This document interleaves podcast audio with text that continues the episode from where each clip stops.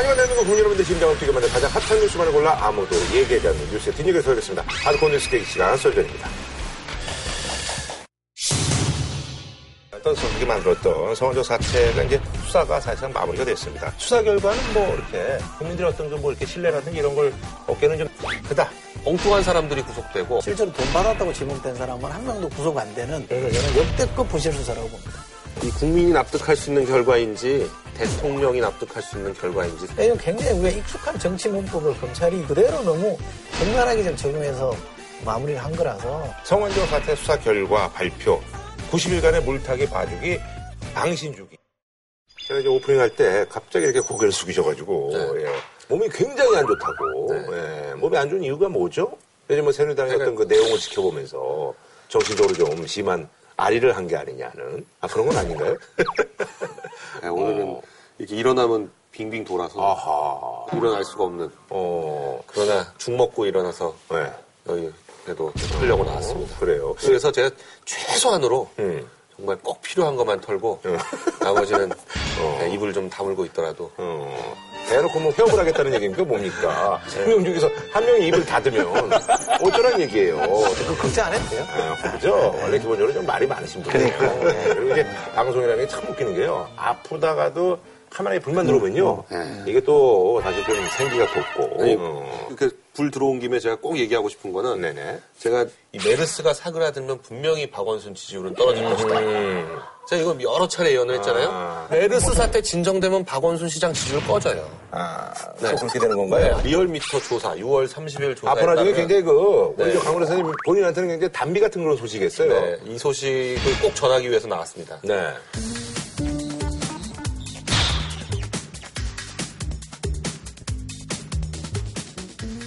어쨌든 뭐, 아, 조금 덜 아프세요, 그래서? 예언은 적중한 걸로. 아하. 그래요. 하고 싶은 얘기에 반을 한 것 같아요.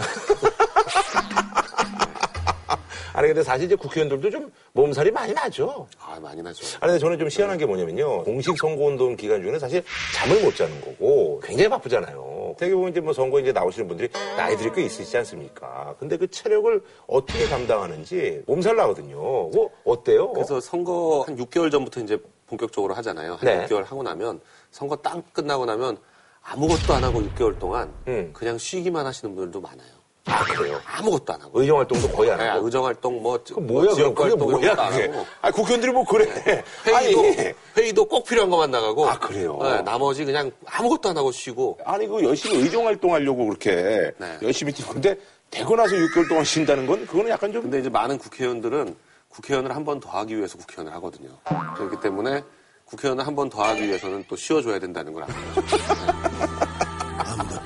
뭐 맞는 거예요? 뭐야, 이게.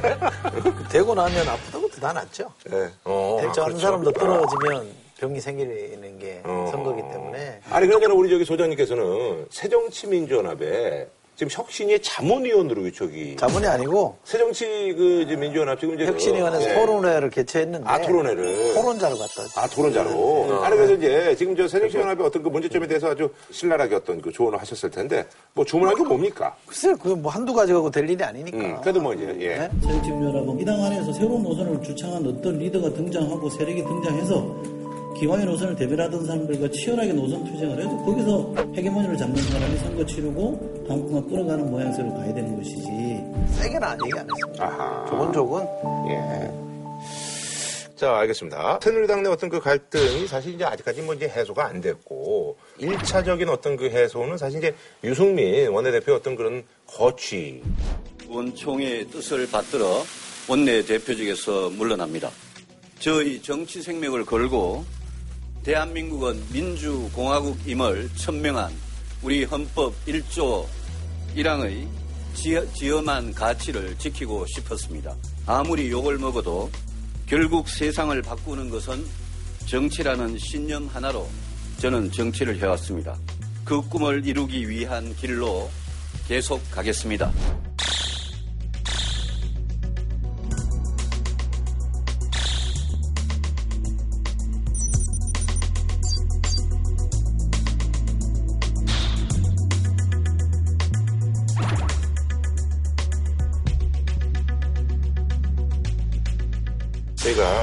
얘기를 좀 해봐야 될 것 같은데요.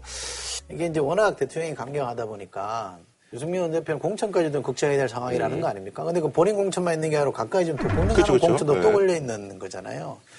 심지어 어떤 분이 이런 전망도 하던데 대구 경북이 이제 박근혜 대통령 텃밭이잖아요. 그렇죠. 정치적 그 지지 기반입니다. 근데 여기에는 누구도 지금 도전하는 걸 원치 않는다는 거예요. 음. 그러니까 유승민 원 대표가 어, 원내 사령탑으로서 대통령한테 밑보인 것도 있지만 대구 경북을 기반으로 뭔가 큰 꿈을 꾸고 있는 것에 대해서 대통령이 마땅치 않게 생각한다는 음. 겁니다. 그거는 근본적인 문제거든요. 그러니까 대통령은 퇴임 후에도 대구 경북을 자기의 정치적 아성으로 유지하려고 하는 생각이 있는 것 같다. 예전에 이제 뭐 DJ가 그랬던 것처럼 네, 하겠다는 그래서 거죠? 예. 김문수 전 지사가 지금 대구 가서 하려고 그러잖아요. 네네네. 그 사람 말은 거예요. 두고 봐라 공천 못 받을 거다.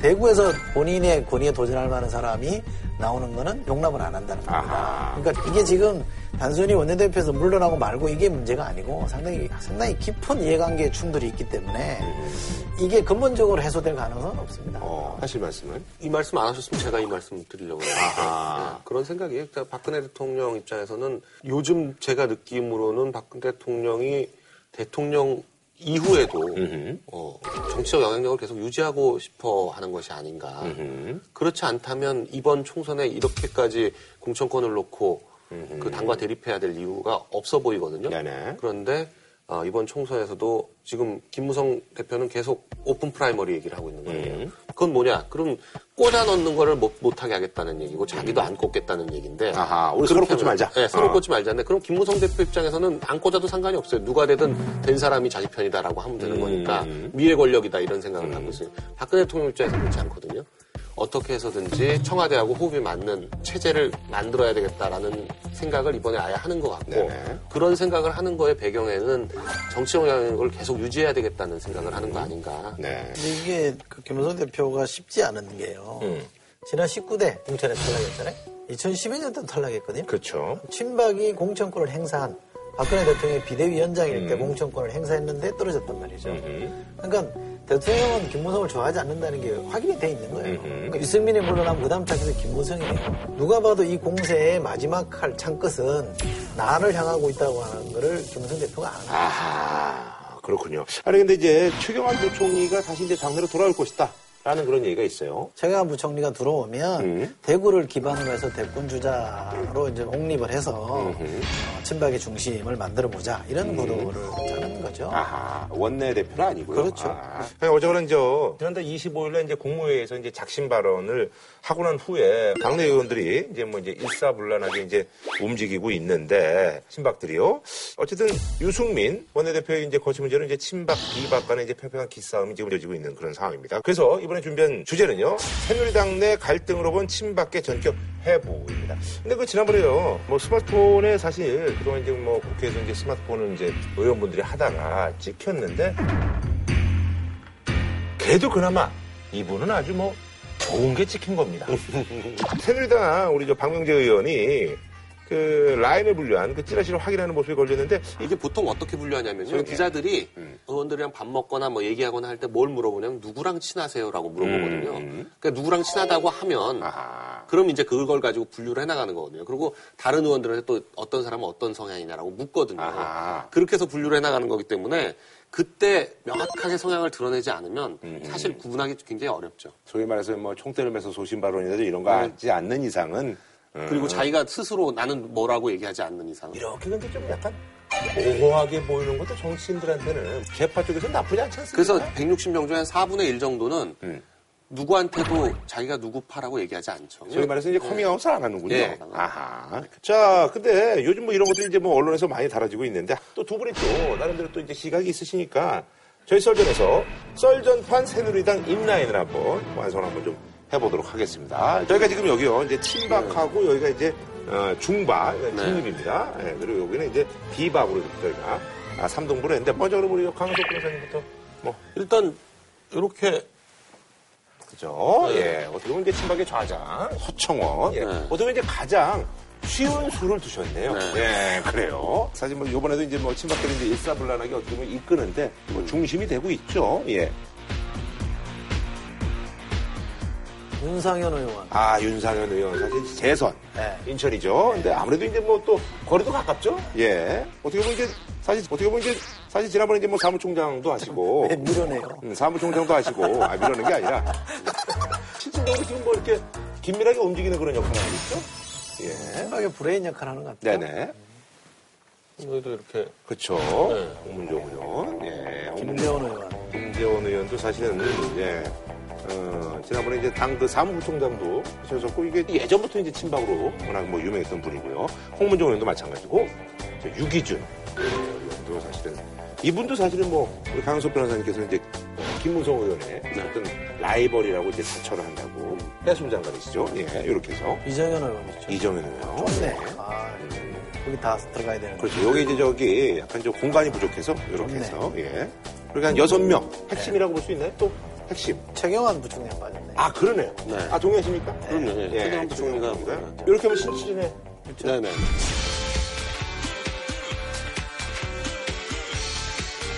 그리고 이제 예. 요즘은 이제 초선 3인방이 아 초선 사인방. 네, 예, 이렇게 이분들이 저 언론에 많이 나오더라고요. 이장호, 김태흠 그리고 그 김진태. 예. 예. 평소엔 조용히 있다가 어. 뭔가 이제 사안이 터졌다라고 하면 의총이라든지 아하. 뭐 이런 데서 제일 센 발언을 먼저 소위 말해서 이제 바람머리를 네. 하시는. 이번에도 유승민 사퇴 해야 된다는 얘기를 제일 먼저 꺼낸 게 이 세. 분이죠. 3인의 네. 돌격대죠. 아.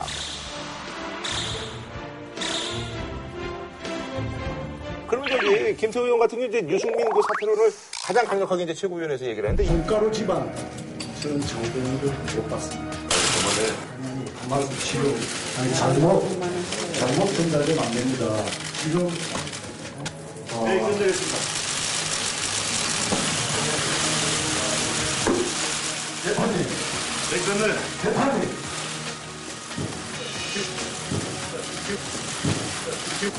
사태 이유가 왜요? 이 상황이 사태. 지금 이런 얘기가 있어.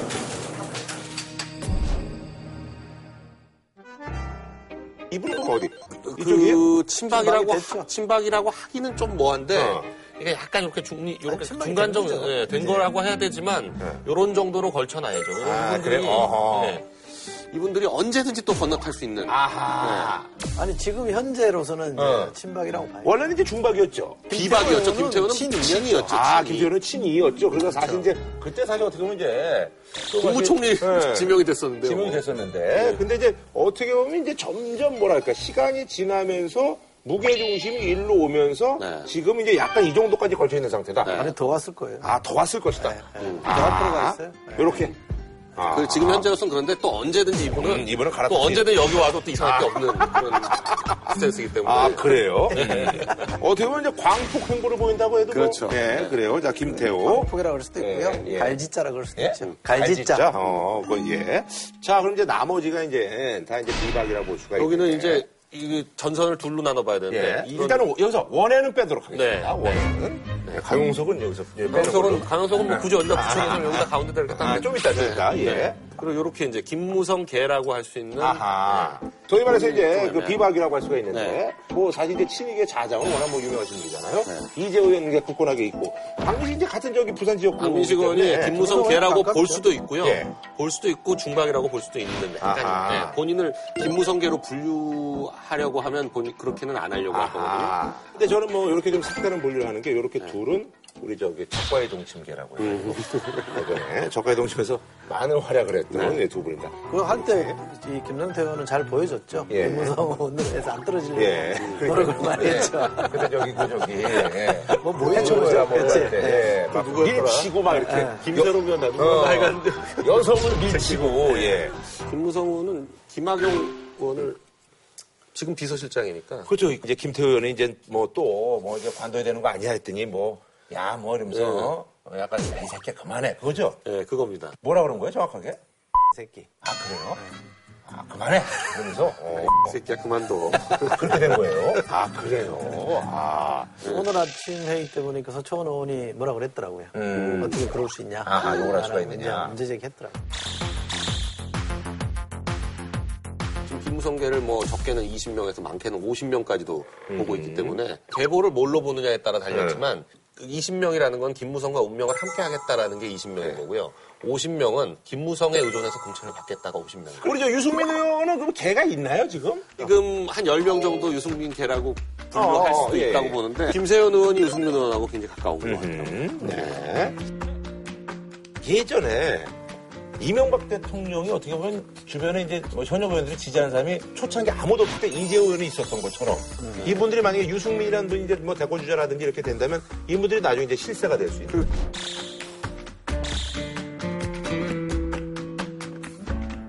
자 그리고 여기 그러면 아, 가용석 우리 전 의원은 어디다? 직접 좀 놔주세요. 여기는 어디 놀 데가 없는데? 왜요? 어박이잖아. 어 맞네. 어쩔 수 없이 친박 흉내 내는 거니까.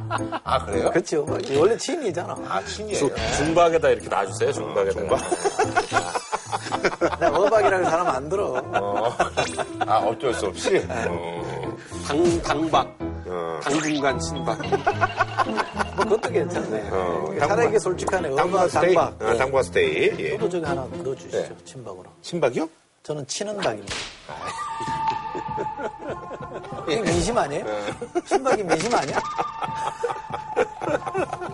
조선일보의 양상훈 칼럼 보면 그 여왕과 공화국의 불화라는 칼럼을 썼는데 네네. 거기 보면 대통령이 신하로 바라본다는 거예요. 참모들. 작심하고 썼더라고요. 신하로 네. 바라보고 모성, 아니, 근데 있잖아요. 저는 거예요. 궁금한 게 사실 이제 그 보수 언론지에서도 이번에 이제 그 사태를 보면서 박근혜 대통령을 약간 좀 뭐랄까요.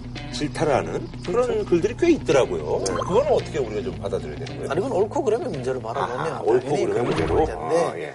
어쨌든 거기 칼럼에 보면 음. 박근혜 대통령은 참모들을 신하나 음. 아, 모성으로 대한다. 그래서 그게 싫어서 떠난 사람이 제법 있다는 음. 거거든요. 저 구대에 보면 김재원, 윤상현, 서청원, 홍문종 저 사이에 음. 뭐 예컨대 옹박 같은 사람. 박근혜 대통령을 옹의하는 사람들이 아하. 음. 있어요. 똘똘 이렇게, 이렇게 둘러싸가지고 지키려고 하는 사람들이 문고리 상인방이죠. 아하. 거기가 우리가 옛날로 하면 신라 고품절 하면 거기가 성골입니다. 아, 그러니까 우리 저기 이제 옹박이라고 해서 우리 이제 이철희 소장님이 요 옹- 옹박이라는 표현 뭐 동의하시는 거예요? 그렇죠. 예, 어. 그렇게 볼 수 있죠. 비서관. 네, 3인방. 그래도 옹박이라는 영화도 있었잖아요. 예. 그거랑 뭐 전혀 상관없고요. 비슷해요. 그 옹박이라는 데서 보면 음. 마음에 안 드는 사람을 두드려 패잖아요. 음. 그러니까 이 세 사람은 대드는 사람에 대해서는 가차 없습니다. 어떻게 보면 약간 좀 친위대 역할을. 한다. 네. 해서 친위대. 핵심이고 예. 그다음에 여기 이제 아예 못 올라오는 사람, 뭐 탈박이라 그래야 되나요? 탈박. 어, 완전히 이제 음, 눈밖에 난 사람들. 뭐 배제된 사람들이 있죠. 그게 뭐 대선 때 보면 김종인 전 장관이나 음. 이상돈 교수나 이런 사람들이 친박의 핵심이었었는데 지금 완전히 이 밖으로 지금 떨어져 나가 떨어진 사람들이 있기 때문에 사실 이게 바깥에 나가 떨어진 사람들이 부지기수로 많죠. 음. 엄청나게 많이 있습니다. 그러니까 그런 점에서 보면 저 안에는 사실은 대통령이 참모들을 바라보는 동료 의원들을 바라보는 시각을 깔고 봐야 제대로 이해해야 된다라고 생각합니다. 음.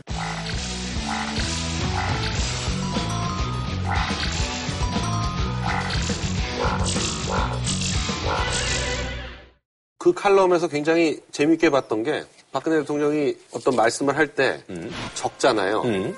그러면 안 적는 사람을 이상하게 생각한다는 거죠. 그 적자 아닙니까? 네. 아니 실제로 본 사람들이 그런 얘기를 하죠. 국무회의 같은 데 가보면 다들 받아 적고 있다는 거예요. 아니, 근데 그거에 대해서 이제 박근혜 대통령이 좀 지시를 한다라든지, 아, 그거 왜 안 적으세요라든지, 아니면 뭐 다른 비서관들을 통해서 이렇게 들어온다라든지 뭐 그런 게 있는 거예요? 아니면 뭐가 드- 들어온다고 그러더라고요. 뭐가 들어온다는 얘기예요? 그러니까 지적이 들어온다고. 아하. 뭐 이를테면 이런 거 있잖아요. 왜 예전에 대표 음. 시절 같은 때도 보면은 공항에 갈 때 미리 어, 떻게설 것까지 미리 다 정해져 있다는 거죠. 아, 그래요? 네, 이렇게 공항에서 딱 나올 때 맨 옆에 누가 붙고 누가 아하. 붙고 누가 붙고 이런 게 다 정해져 있는데 그런 연락을 다 여기서 한다는 거거든요. 아하, 그러니까 박근혜? 대통령은 마음대로 옆에 못 쓰는 거는 분명히 있죠. 근데 보통 이제 대통령들 같은 경우 그렇게 이렇게 뭐 약간의 좀 애드립이 좀 허용이 되는 겁니까? 그렇죠. 그렇게까지 심하게 않죠. 네. 합니다. 그러니까 막 서로 옆에 설라고 막 경쟁하고 막 아하. 그러는데 여기는 아예 그런 거 자체를 미리 다 정해놓기 때문에 아하. 그리고 그 붙으려고 그러면 딱 어허. 맞고 뭐 이런 게 있으니까 어허. 그런 것처럼 정치인으로 성공하는 자질 중에 하나가 어허. 유명한 사람이나 센 사람 옆에 사진 찍을 때 쓰는 거. 음. 그거 중요하거든요. 어리버리하면 그 자리가 없어요. 그쵸, 근데 그쵸. 귀신같이 쓰는 사람이 있습니다. 네. 잘안 보이다가도 저희들도 그 저기 이제 흔히 얘기해서 이제 카메라 귀신들이라고 그래가지고 뭐 이렇게 멘트 칠 때라든지 이럴 때 그쵸. 쓱 얹거나 뭐 이런 사람들이 있거든요. 방송계에서도. 근데 그런 식으로. 그래 우리 옛날 사극 보면 뭐 성은이 망극하옵니다라고 하는 사람이 있고 음. 어, 본인 생각이 좀 다를 때는 주시옵소서 막 그러잖아요. 근데 저기도 보면 통촉파가 있고 성원파가 있는 거예요. 아, 그래요? 성원을 입었거나 성원을 입기 위해서 죽기 살기로 달려드는 사람이 있어요. 어. 중성하는 사람들이고 그게 아니고 이거 좀 과한 것 같은데 좀 통촉해달라 이런 입장을 취하는 사람들이 또 몇 분 있거든요. 그러니까 지금 사실은 친박이나 중박들 중에 상당수는 대통령한테 지금 통촉을 요청하고 있긴 해요. 그러니까 이 성원파와 통촉파의 싸움에서 성원파만 두드러지는데 꼭 그렇게만 볼 일은 아니다. 그러니까 친박이라고 놓고 보더라도 얼마든지 다른 모습들이 보인다는 거죠. 제가 약간 우스개 비슷하게 말도 아닌 해법을 하나 제시를 하자면 지금 독일 총리. 예, 메르켈 굉장히 인기가 좋잖아요. 독일에서. 예. 23년에 총선 끝난 뒤에 국방부 장관을 여성으로 임명했습니다. 이름이 폰데오 라이엔이라는 사람인데요. 평소에 메르켈 저격수라고 불리던 사람입니다. 자기를 사사건건 공격하던 저격수를 수상 총리에 재임하고 나서는 국방부 장관에 임명을 했습니다. 네. 그런 점에서 보면 어차피 최경환 부총리는 당으로 돌아올 거라고 하면 유승민 원대표 경제부총리 시키면 어떨까? 자연스럽게 해결되지 않을까 싶습니다. 네. 자, 한 줄로 평가 부탁드리겠습니다. 일단 박근혜 대통령이 집권 지금 6년 반인데요. 네, 아직 이제 임기가 이제 절반이 네, 임기가 절반이 남아 있기 때문에 예, 남아 있죠. 네, 박근혜 대통령한테 아직은 여당이 힘을 몰아줘야 될 때라고 생각을 음. 하고요. 어, 물론 뭐 유승민 원내대표가 굉장히 억울한 생각이 들겠죠. 본인도 의원들의 선거에 의해서 당선이 된 원내대표이기 때문에 여러 가지 뭐 복잡한 심정이긴 하겠지만 지금 현재로서 어, 대통령과 이렇게 각을 세워가지고 박근혜 정부의 성공을 도대체 예단하기 힘든 그런 상황이기 때문에 지금은 하여간 대통령에게 좀 힘을 실어줘야 될 때다. 저는 요즘 대통령에 대해서 사람들이 많이 아쉬워하는 게 이런 겁니다. 제가 좀 비교를 해보면은요. 어, 얼마 전에 왜 오바마 대통령 관해서 동영상이 돌아다녔잖아요. Amazing Grace. Amazing grace.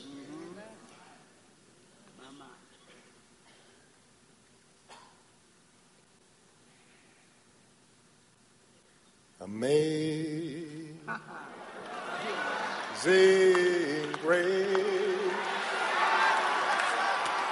How sweet the sound. 그러니까 모든 사람들이 일어나서 처음엔 당황했지만 같이 찬송가 부르면서 화합의 장을 만들었잖아요. 그거랑 비교했을 때 박근혜 대통령은 다른 날도 아닌 6월 25일 날 한국전쟁이 난 6월 25일 날 그것도 국무회의 석상에서 12분 동안 그걸 쏟아내는 거라서 그 모습 때문에 많이 비교가 된다는 얘기도 하나 하고요. 또 하나는 아들 부시 대통령이 9.11 태어났을 때 그라운드 제로에 나타나서 그냥 잠만 빠르고로 나타나서 거기 뭐 포크레인이다 소방관이 돼서 난장판인데 핸드마이크 들고 그 사람들과 같이 하는 모습을 보여줬잖아요. 그러니까 그 먼지 묻은 그 모습을 통해서 미국인들이 결집을 했거든요. 하나의 통합을 이뤄냈단 말이에요. 근데 우리 대통령은 세월호 참사 났을 때 평목항 가서 보면 경호원들한테 둘러싸여 있었잖아요. 메르스 사태 났을 때 며칠 동안이나 일체 언급도 안 하고 나몰라라 하는 이런 모습들을 보면서 도대체 대통령이라는 자리가 어떤 자리냐, 뭘 하는 자리냐에 대한 아, 생각들을 사람들이 하고 있습니다. 그래서 대통이잖아요. 요즘 큰 통합을 이루는 자리가 대통령이라는 생각이 있기 때문에 저는 그 점을 좀 생각해야 될 때가 됐다고 생각하고요. 국회의원들에게는 저기 계신 많은 친박 의원 국회의원들에게는 제가 드리고 싶은 말씀이 헌법 46제 보면 이런 조항이 있습니다. 국회의원은 국가 이익을 우선하여 양심에 따라 직무를 행한다. 헌법 좀 지켰으면 좋겠습니다. 네, 알겠습니다. 자, 다음 소식은요. 지난 2일 석 달 가까이 대한민국을 정말 떠들썩하게 만들었던 성원적 사태가 이제 수사가 사실상 마무리가 됐습니다. 자, 그런데 검찰 발표가 사실 뭐 그닥 예, 이렇게 이목을 끌지 못하고 있는 게 예, 사실이죠. 자, 그래서 준비한 이번 주제 성원적 사태 수사 결과 발표 90일간의 물타기 봐주기 망신주기 로 저희가 정해봤습니다. 지난 4월 9일이었죠. 이제 성환종 전 회장이 이제 쪽지를 남기고 세상을 이제 떠났는데 이제 수사가 이제 진행되는 과정을 보면서 그때 두 분이 말씀하신 것처럼 유야무야 끝날 것이다. 그렇게 될 것이다 라고 했는데 이, 이 재보궐선거 이렇게 나오고 나서는 제가 볼 때는 처벌 가능성이 줄어들었습니다. 아 그래요. 네. 증거가 없다. 이런 정도로 저는 마무리될 가능성이 그러니까 이제 뉴스를 보니까 기소는 해. 이왕구 총리하고 이제 홍 지사는 이제 뭐 동선 체크한다고 그러고 뭐 이렇게 그냥 한다고 하니 그 두 분을 기소하는 선 정도에서 정리를 하겠죠. 음, 수사 결과는 뭐 이렇게 국민들의 어떤 그 뭐 이렇게 신뢰라든지 이런 걸 어깨는 좀 냉정하게 말해서 좀 부족한 게 아닌가 하는 그런 생각이 좀 듭니다. 결과 좀 소개를 해주시죠. 예. 명단에 있는 분들은 전부 8명인데요. 홍준표 어, 지사 같은 경우에는 이제 불구속 기소가 됐고요. 네네. 이완구 총리 같은 경우에는 3천만 원 받았다. 네네. 그걸로 해서 이제 불구속 기소가 됐고 다른 분들은 이제 전부 혐의였으면 아니면은 네, 공소시효가 지났다고 해서 공소권 없음 처분을 받게 됐는데요. 일단 구속된 사람이 두 명 있는데 음. 그 구속된 사람은 성 회장의 전 측근들이에요. 음. 그러니까 오히려 엉뚱한 사람들이 구속되고 음. 어, 실제로 수사 타겟이 됐던 사람 중에는 구속자가 한 명도 없다. 이걸로 음. 봐서도 어, 제대로 된 수사냐 네, 이런 얘기가 지금 나오고 있는 아니 근데 그 저기 성완종 전 회장의 측근들이 이제 구속인데 그분들이 이제 뭐 어쨌든 구속된 그, 그뭐 죄목은 뭡니까? 증거 인멸죄로 아하. 구속이 됐는데요. 7월 1일에 열린 결심 공판에서 검찰이 얘기하는 걸로 하더라도 수사기관이 확보하지 못한 증거를 빼돌려 특정 언론에 제공하는 일까지 벌어졌다. 음. 이런 말까지 하는 걸로 봤을 때 검찰에다가는 제공을 안 한 증거를 언론에다 했다. 음. 이게 괘씸죄다. 이걸 아주 뭐 노골적으로 드러낸 거나 다름이 없는데요. 음. 그 실제로 작용한 거죠. 네. 그런데 이제 더 이상 박준호 상무나 이용기 홍보팀장의 입을 통해서 언론에 보도가 되면 막을 수가 없기 때문에 음. 그 언론과 이 성완종 전 회장 측근 간에 단절시키기 위한 조치죠. 음. 그런데 결과적으로 보니까 두 사람만 등근히 구속되고 음. 실제로 돈 받았다고 지목된 사람은 한 명도 구속 안 되는 음. 희한한 상황이. 벌어진 거잖아요. 그러니까 이건 예견된 부실 수사이고요. 음. 왜 예견될 수밖에 없었냐면 이 여덟 분에 받은 돈은 뭔가 이렇게 사건을 도와주고 돈 받은 정치 부패가 아니에요. 음. 엄밀하게 말하면 정치 자금이거나 선거 자금이거든요. 그러니까 이것이 이제 내관이란 말이에요. 대선 자금일 때는 현직 대통령과 관련된 문제이기 때문에 음. 그쪽 수사로 가기 어렵다 그래서 어, 우리가 이거 제대로 안 될 거다 그랬는데 아니라 다를까 예견된 부실 수사로 끝났고 근데 그 부실의 정도가 너무 심해요. 그래서 저는 역대급 부실 수사라고 봅니다. 그 수사의 본질은 홍준표 지사가 페이스북에 정확하게 지적을 했습니다. 대선 자금 수사를 회피하기 위해서 억지로 만든 사건이다. 성완종의 메모 중에 홍준표에 대한 것만 사실이고 다른 분들 것은 모두 허위였다는 말입니까? 정치적 결정이다. 이분의 입장에서 보면 정말 억울할 거예요. 왜 나만? 내가 내가 친박이 아니라는 이유로? 그러니까 이 건은 철저하게 내 편은 무죄, 반대편, 네 편은 유죄 이렇게 구도가 딱 짜여진 거예요. 그러면 이광구 총리는 왜 끼어들었냐? 이광구 총리는 정말 대응을 잘못한 겁니다. 대응을 잘못해서 이게 패가 꼬인 거지 처음부터 이광구 총리를 겨냥했다고 저는 보지 않거든요. 뭐 이거에 대해서는 어떻게 생각하세요? 그러니까 수사가 굉장히 부실한 것 같긴 해요. 일단 뭐 유정복, 서병수, 어, 그리고 홍문종 네. 그 계좌 추적을 안 했다는 거 아니에요. 음. 그러니까 그 계좌 추적을 안 한 이유에 대해서 검찰에서는 그 성완종 씨의 현금을 뽑은 계좌를 보니 그 시기 대선 시기에 현금이 1억 8천밖에 안 나갔더라. 음. 근데 지금 그 세 분한테 줬다는 돈을 보면 2억, 3억, 2억이니까. 네, 2억, 3억, 2억, 거의 7억 가까이 되는데, 그러면 이게 금액이 맞지 않으니, 음. 이거 해, 해봤자, 이걸, 어, 할 필요가 없어서 안 했다, 이렇게 지금 변명을 하고 있는데, 어찌됐거나 간에 계좌 추적을 하고 나서 그런 말을 했다면 모를까, 음. 계좌 추적조차 안 했으니까, 어, 거기에 대해서 뭐, 비판을 받을 수도 있을 것 같고요. 네, 그리고 이제 뭐 그리고 김기춘 이제 허태열 전 비서실장 김기춘 허태열 전 비서실장 같은 경우에도 사실은 소환은 한 번씩 했어야죠. 음. 어, 서면 조사로 끝낼 일은 아니었는데 음. 홍문정 의원까지만 소환을 하고 나머지 분들에 대해서 소환조차 안 하고 서면으로 끝냈다는 거 자체가 명예훼손 사건 같은 거를 해도 되게 피의자를 부르는데 이 피의자를 부르지도 않고 서면으로 했다는 거는 처음부터 변명만 받아 적어주려고 했던 거 아니냐. 아니, 근데 검찰이 이런. 비난을 좀 받아 네. 알면서도 이렇게 한 이유는 뭐 그렇게 한 이유는 이분들의 눈치를 본 거죠. 워낙 실세들이니까. 아하. 아, 워낙 이분들의 눈치가 네. 거기에 눈치를 봤겠지. 음. 제가 볼 때는 개별적인 사안으로 자기가 뭐 저 사람 성완종 회장 뭐 봐주고 돈 받았다. 이런 거였다 그러면 저는 박근혜 대통령이 용서 안 했을 거라고 봅니다. 근데 이 사람들이 돈을 받은 명목이 대부분이 대선 자금이에요. 대선 자금의 수사를 대통령이 용인할 수는 없는 거라고 생각하기 때문에 안 될 거라고 짐작했던 거잖아요. 네네. 제가 볼 때는 이 기소된 두 사람 빼놓고 여섯 명이 얼마나 성은이 망각하겠습니까? 음. 어쨌든 이제 더 제가 좀 안 좋게 보는 이유는 뭐냐면 이번에도 기승전모입니다. 역시 노무현 전 대통령과 관련된 사람들을 막판에 끼워넣습니다. 노건평 실제 형님을 무슨 사명과 관련해서 끼워넣는데 이게 웃기잖아요. 김기춘 비서실장이나 어, 허태열 비서실장의 경우는 공소시가 지나가지고 수사를 할 필요 없다 해서 털어버렸는데 노건평 씨도 사실은 공소시가 지난 사안이에요.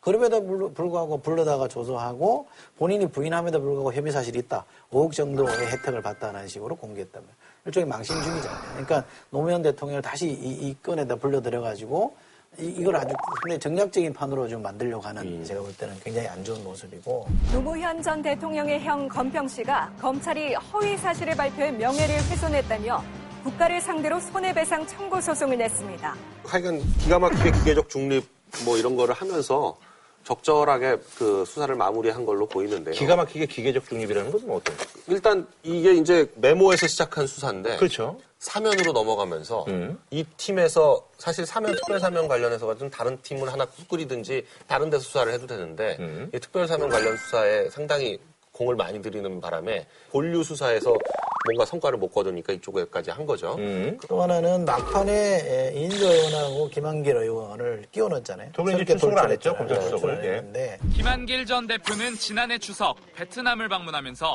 성 전 회장에게 가족 경비를 받았다는 의혹을 받고 있습니다. 새누리당 이인재 의원은 2012년 총선 당시 성 전 회장의 돈을 받아 같은 당의 한 후보에게 전달했다는 의혹을 받고 있습니다. 묘하잖아요. 해석을 하자 묘하잖아요. 이인재호는 지금 최고위원들끼리 유승민 대표 나가라고 막 공세를 펼치던 차에 이인재원이 딱 걸렸으니까 이인재원이 어떻게 하고 있습니까? 적극적으로 사퇴하라는 쪽으로 움직이고 있잖아요. 딱 오해받기 좋잖아요. 그렇죠. 김한길 대표도 마찬가지입니다. 김한길 대표는 당내 입지가 있기 때문에 에, 저 정도 급이면 야당도 무관하지 않다. 그래서 끼워 넣었잖아요. 그리고 이 두 사람에 대한 수사는 털지도 않았어요. 계속 수사한다는 거 아닙니까? 그죠? 근데 그거는 뭐냐면 특검으로 가려면 가봐라. 특검으로 가려면 가봐라. 너가 둘다 다친다. 이 메시지를 던지고 있는 거예요. 특검 하지 말라는 메시지를 던지잖아요. 그러니까 이건 굉장히 우리가 익숙한 정치 문법을 검찰이 그대로 너무 적나라하게 좀 적용해서 마무리를 한 거라서 저는 그 검찰의 실력이 너무 이렇게 많이 떨어져 있다. 라는 점이 정말 좀 안타깝습니다. 사실 이제 이번 어쨌든 간에 이제 성원 리스트의 어떤 그 수사로 이제 가장 큰 이제 내용을 입은 분이 이제 홍준표하고 이제 이완구인데 홍준표 지사 같은 경우는 그때는 진짜 거의 뭐 정치생명이 뭐 이제 끝날 것 같은 뭐 그런 느낌이었는데 이제 또 지금 또 씩씩하게 도정을 또 수행하고 계시면서 또 얼마 전에 보니까 뭐 이제 경남도에서 뭐 이제 공무원 골프 대회를 개최를 하겠다고 그렇게 보도가 들렸어요. 네. 공무원 사기 높이기 위해서 무슨 골프 대회 아마 전국 최초로 그 18개 시군대항 골프 대회를 할 겁니다. 골프 대회에 대해서 그 승인 정서라든지 난 정서 고려하지 않습니다.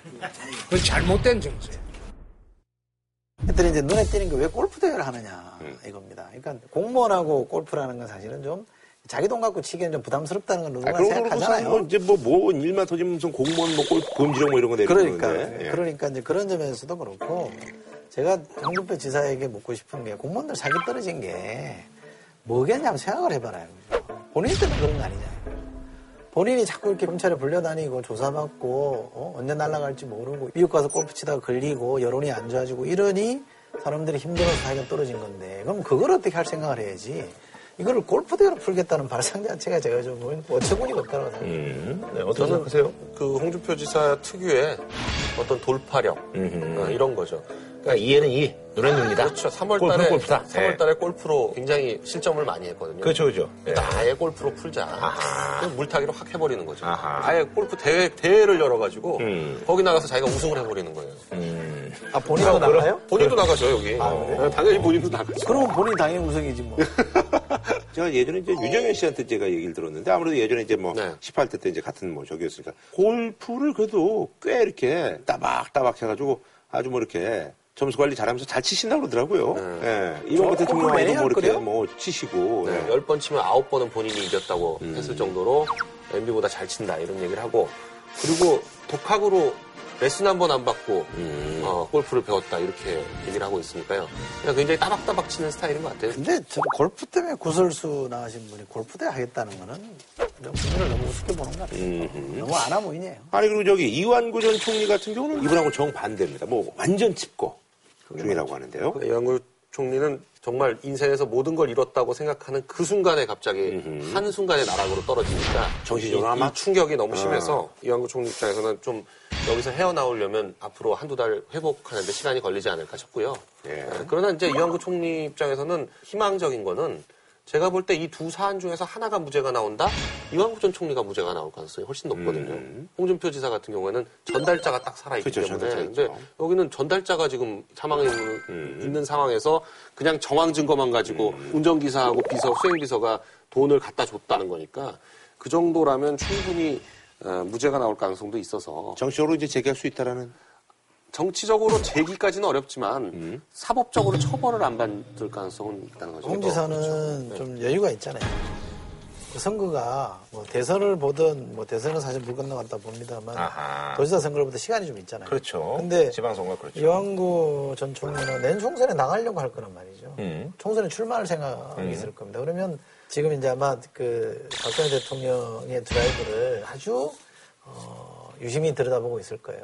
박근혜 대통령이 완벽하게 여권을 여당을 제압하고 공천권을 행사한다 그러면 본인의 기회가 열리거든요. 음. 근데 어, 박근혜 대통령이 빠지고 김문성이나 이런 사람들이 공천을 주도한다 그러면 불가능합니다. 그래서 본인도 아마 방콕하고 있긴 합니다만 유심히 여권의 흐름이 어디로 가고 있는지 좀 지켜보고 있을 겁니다. 네. 그리고 이제 그 무혐의로 이제 처리가 됐는데 홍문종 의원 같은 경우도 이제 뉴스에 또 이게 포착이 됐더라고요. 그래서 이제 어, 연예인들이 이런 거 많이 하잖아요. 국회의원들도 많이 해요. 예, 근데 이제 에고서핑이죠, 홍문종 이렇게. 하고 이제 쓱 해서 이제 자신의 이름을 이제 검색을 해서 이제 기사를 이제 보는 모습이 이제 포착이 됐는데. 아니 그 저도 인터넷 딱 들어가면 어. 초록창에다가 이름 쳐보는 걸로 이 서핑을 시작을 하거든요. 아, 예. 이게 이게 그 일종의 그 종족 특성이에요. 종특이라고. 어. 예. 국회의원들도 다 그렇고 연예인들도 그렇고 연예인들도 다 그렇더만요 보니까. 어, 저는 안 하고 있거든요. 그걸. 어. 뭐 정신건강에 이렇게 좋을 게 없더라고요. 예. 정신건강에 좋은 건 남이 걸 보는 게 정신건강이니까요. 그래서 아, 얘들 편하게. 욕을 먹는구나. 아, 다 욕을 먹는구나 이렇게 생각해야지. 자기 거 보면은 예. 그런데 사실 이제 검찰도 뭐 이런 얘기 하면 그렇습니다만 요번에 이제 그 여당의 어떤 그 내용 때문에 이거 이렇게 쓱 내가지고 아, 묻어갔죠. 어, 쓱, 뭐 어떻게 쓱. 뭐 그런 게 좀 있을 거예요. 타이밍이 적절했던 것 같아요. 뭐 별로 관심이 없더라고 사람들이. 타이밍을 고려했죠. 어, 그랬던 것 별로 같아요. 관심이 없더라고. 이 상황을 보면 대통령이 6월 25일 날 격정적인 발언을 했습니다만 그 전부터 여당이랑 좀 갈등이 있었잖아요. 국회법 갖고 티격태격 했잖아요. 그 덕을 본 사람이 몇 사람 있어요. 메르스 사태 때문에 거의 뭐 아, 문영표 장관이요? 문영표 장관도 사실은 한숨 돌렸죠. 황교안 총리도 사실은 쉽게 인준이 아, 됐죠. 그렇죠, 그렇죠, 예. 이번에 성한종 수사까지 사실은 대통령의 저런 어, 뭐 행위라 그래야 될까요? 그것 때문에 많은 사람들이 한숨 돌린 건 사실입니다. 자, 알겠습니다. 자, 한 줄로 평좀 부탁드리겠습니다. 저는 뭐 이 국민이 납득할 수 있는 결과인지 대통령이 납득할 수 있는 결과인지 생각해봐야 할. 네. 이저 특별수사팀이 꾸려졌을 때 이렇게 얘기했습니다. 신속하고 철저하게 수사해 한 점 의혹도 남기지 않겠다. 이렇게 얘기했거든요. 근데 결과는 어떻게 되느냐. 신속하고 철저하게 수사 안 해. 한 점 의혹도 풀지 않았다. 알겠습니다. 자, 다음 소식은 요 지난 21일 정부가 이제 그 여름철 한시적으로 이제 전기 요금을 이제 인하 계획을 갖고 있다라고 이제 밝혔는데요. 그래서 이번에 준비한 주제, 저 이번에 내려가요. 전기 요금 인하 그 내막을 어, 정해봤습니다. 네, 요즘 이제 뭐 에어컨 없으면 뭐 사실 이제 낮에는 좀 견디기가 힘듭니다. 근데 아침 정부의 이제 전기요금 이게 이제 할인 발표가 있어서 그나마 이제 뭐 아 많은 분들이 이제 좋아하고 이제 기뻐하고 있는데 이게 사실 또 내면을 들여다 보면은 사실 또 여러 가지 또 얘기들이 좀 오가더라고요. 얼마나 깎아준다는 건지 좀 소개를 해주시죠. 네. 그러니까 지금 제일 핵심은요 주택용입니다. 주택용. 음. 주택용이 6단계로 누진제가 되어. 있어가지고 위로 올라갈수록 엄청나게 그렇죠. 네, 요금이 높아지거든요. 무지 그러니까 뛰더라고요, 예. 네, 그러니까 100kW 이하를 사용할 때는 기본 요금이 410원에 그 킬로와트당 60원씩 음, 아주 올라가는데 싸요. 네. 아주 싼데요.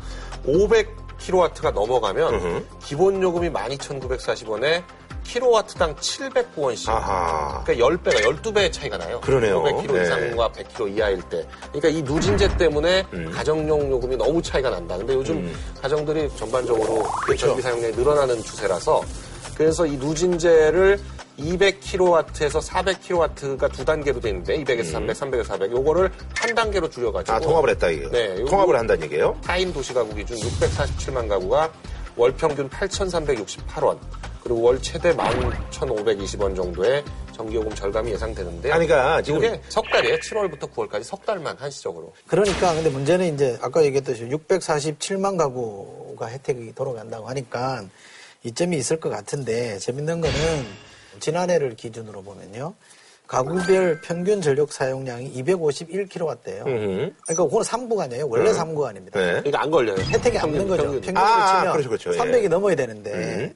그러니까 이게 뭐냐 아, 이렇게 얘기하는 거고 그러면 석 달 동안 300kW 이상을 쓰는 가구가 얼마냐? 4구간까지 쓰는 사람은 서민이라기보다는 중산층이다. 음. 그러니까 혜택의 범위가 너무 좁고 그 혜택이 주어지는 사람도 서민보다는 중산층한테 주어지는 거니까 이게 반쪽짜리 아니냐라는 거죠. 음, 가장 문제가 되는 게 이제 주로 영세업자들. 이분들은 아예 없어요, 혜택이? 그렇지. 이분들은 원래 누진제가 없어요. 어. 일반용은. 아, 일반용은? 네, 산업용이나 일반용은 그 실제 원가보다도 더 싸다는 거거든요. 전기요금 원가보다도. 근데 가정용은 누진제로 인해 가지고 원가보다 훨씬 많이 내고 음. 있으니까 그걸 좀 줄여주겠다 이런 취지니까. 근데 이제 뭐 일반용 뭐 누진제는 없습니다만 그래도 이제 어쨌든 여기서 이제 소외가 되니까 소상 소상공인들은 예. 빠져있죠. 지금 요즘 이제 자영업자들이 워낙 힘든데 그게 이제 전체 전력 소비자량의 한 20%를 차지하는 분들이 이분들인데 이분들은 빼버렸으니까 서운할 수밖에 없는 거잖아요. 그러니까 구멍이 뚱, 숭숭 뚫려 있는 겁니다. 아, 너무 이렇게 좀 과한 생색 내는 거 아니냐 이런 지적을 아하. 하는 겁니다. 근데 또 하나는 가정용은 누진제로 해서 비싸고 음. 뭐 그럼에도 불구하고 전체 평균 내면 사실 우리나라 요금이 싸긴 합니다. 네네. 전기요금이 싸긴 하죠. 그래서 일반 자동차 예를 들면 가스레인지 트던 사람이 요즘은 전기로. 전기로 하는 거 있잖아요. 음. 식 끓이고 하는 그걸로 다 많이 바꾸거든요. 그래서 우리 사회를 이제 전기 중독 사회라는 표현을 씁니다. 전기에 과도하게 중독돼 있다라는 얘기를 많이 해요. 그러니까 다른 에너지를 사용할 수 있는데 유독 전기로 하는 거를 전력화 현상이라고 그럽니다.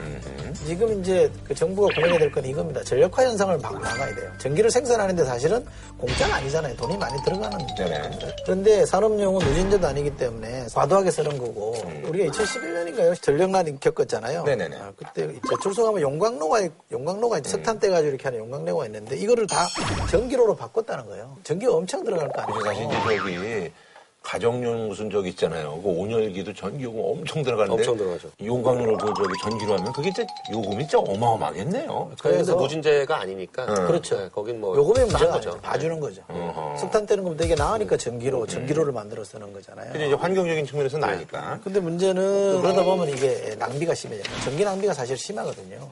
그런 점을 좀 이렇게 줄이는 쪽으로 가야 되는데 특히 기업 쪽 지금 전력 소비량의 한50% 넘게 한 53%가 기업에서 쓰는 겁니다. 이게 싸잖아요. 기업은 올릴 수 있다는 겁니다. 통계에 의하면 제조원가 중에 전기요금 비중이 1.45%밖에 안 돼요. 1.45%. 그동안 전기를 많이 많이 쓰는 특히 대기업들이 혜택을 많이 받잖아요. 2008년부터 2011년까지 5조나 이익을 갖다 준 거라면 이런 것들을 좀 어? 다시 제대로 정리해서 기업의 산업용 전기에 대한 요금을 현실화하면 지금보다 훨씬 나아진다는 거죠. 그런 근본적인 대책을 세우자는 얘기예요. 음. 지금 같은 전기요금 체계가 우리나라 그 경제에 좋을 게 없다라고 생각을 하고 있긴 한데요. 근데 문제는 지금 한전이 누적 적자가 굉장히 많아요. 그러니까 한전 입장에서도 대통령이 이제 전기요금 깎아라라고 해서 뭐 나름 여러 가지 방안을 내- 해서 지금 한 5천억 원 정도 깎아주는 효과를 보- 보는 거거든요. 그러니까 2조 이익이 났으니까 거기에 일부 사회 한원남당에서도 하는 건데 한전 부채 문제를 해결하기 위해서라도 지금과 같은 전기요금 체계는 바람직하지 않다고 보고요.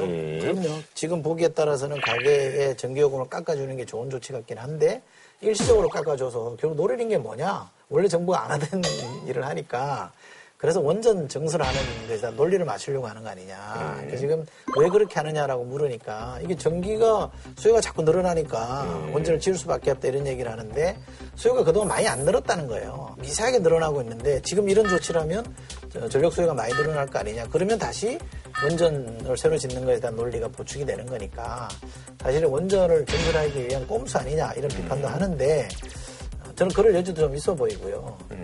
그 원전 그거에 대해서는 어떻게 생각하세요? 그, 지금 저는 그건 뭐 그야말로 트집을 위한 트집이라고 생각하는 게 그러면 전기요금 인상하면 원전 폐쇄의 명분이 되냐 이거죠. 음. 전기요금을 너무 싸게 해서 어, 전기가 낭비되는 거는 굉장히 반대하는 입장이긴 하지만 원전 증설을 통해 가지고 온실가스도 줄이고 뭐 연료비도 줄이고 하여간 어, 그 원자력이 확실히 싸긴 싸거든요. 원전으로 생산한다고 했을 때 전기효율을 따라갈 수 있는 에너지가 거의 없습니다. 아니, 그러니까 각국에서 이제 뭐 항상 이렇게 보면은 그 공통되더라고요. 그래서 이제 뭐 사실 환경단체라든지 이런 데서는 이제 그 반대를 하고 있고 어쨌든 정부는 어쨌든 원전을 지으려고 하고 있고. 근데 이제 그게 이제 어쨌든 그 이제 비용이라든지 이런 문제 때문에 그러는 그렇죠. 아니, 근데 거죠. 그건 지금 꼭 그렇게 볼 수 있는 건 아니고요. 상황이 많이 바뀌었습니다. 독일 같은 경우는 일본의 원전 사고 어, 나오고 나서는 어, 메르켈 총리가 입장을 완전히 바꿨습니다. 터닝해가지고 원전 안 하는 쪽으로, 원전 없애는 쪽으로 완전히 정책을 바꿨잖아요.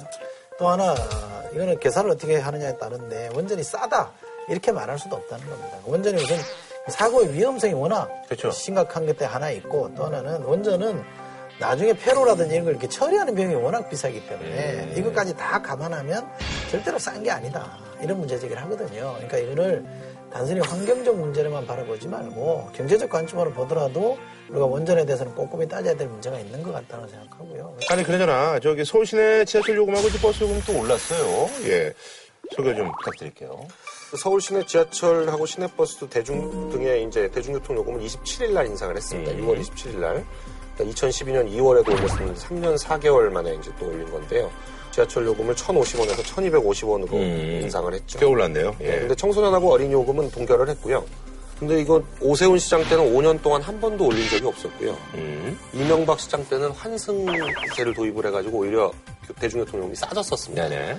박원순 시장은 지금 4년 하고 있는 중에서 2012년에도 17% 올리고 음. 어, 이번에도 어, 또 많이 올려가지고 네. 그 다른 것도 못하지만 유독 대중교통 요금에 맥을 못 추는 거 아니냐. 음. 네. 자꾸 화색이 또 도네요. 예. 신이 나네요. 그 저는 그 논리는 동의 안 합니다만 지적은 일리가 있다고 생각합니다. 아하. 아, 그 박원순 시장이 요금 올린 거에 대해서 저는 개인적으로 좀 음, 부정적인 입장입니다. 꼭 올렸어야 되느냐. 어. 아, 지금 이 어려울 때. 다만 오세훈 시장 때안 올린 게 잘한 거냐. 그때 안 올리니까 뒤에 시장들이 부담이 되는 겁니다. 음. 왜냐하면 지금도 지하철이나 시내버스가 원가 대비 한 7, 80%밖에 안 됩니다. 그러니까 이 문제도 사실은 대중요금도 현실화되는 게 맞는데 우선 뭐 이 저 대중교통 업체들 있잖아요. 시내버스나 지하철이나 경영 합리화해야 될 부분들, 비용 절감을 해야 될 부분들 좀 따져봐야 되는 게 하나 있고요. 또 하나 어르신들 있잖아요. 65세 어르신들이 타는 지하철 이런 공짜로 타는 거이 국가가 부담을 해줘야 되는데 이거 다 지자체에 떠넘기고 있거든요. 이런 부분도 좀 정리를 해주는 게 국가가 부담해주는 게 맞다고 생각하고 지금 뭐 과연 올리는 게 이 시민 정서에 맞느냐는 부분에 대해서는 저는 약간 회의적이긴 합니다만 필요하다면 올리는 건 당연하다. 네. 그러나 어, 많은 사람들에게 동의를 구하는 절차를 더 길고 깊게 했어야 된다고 봅니다.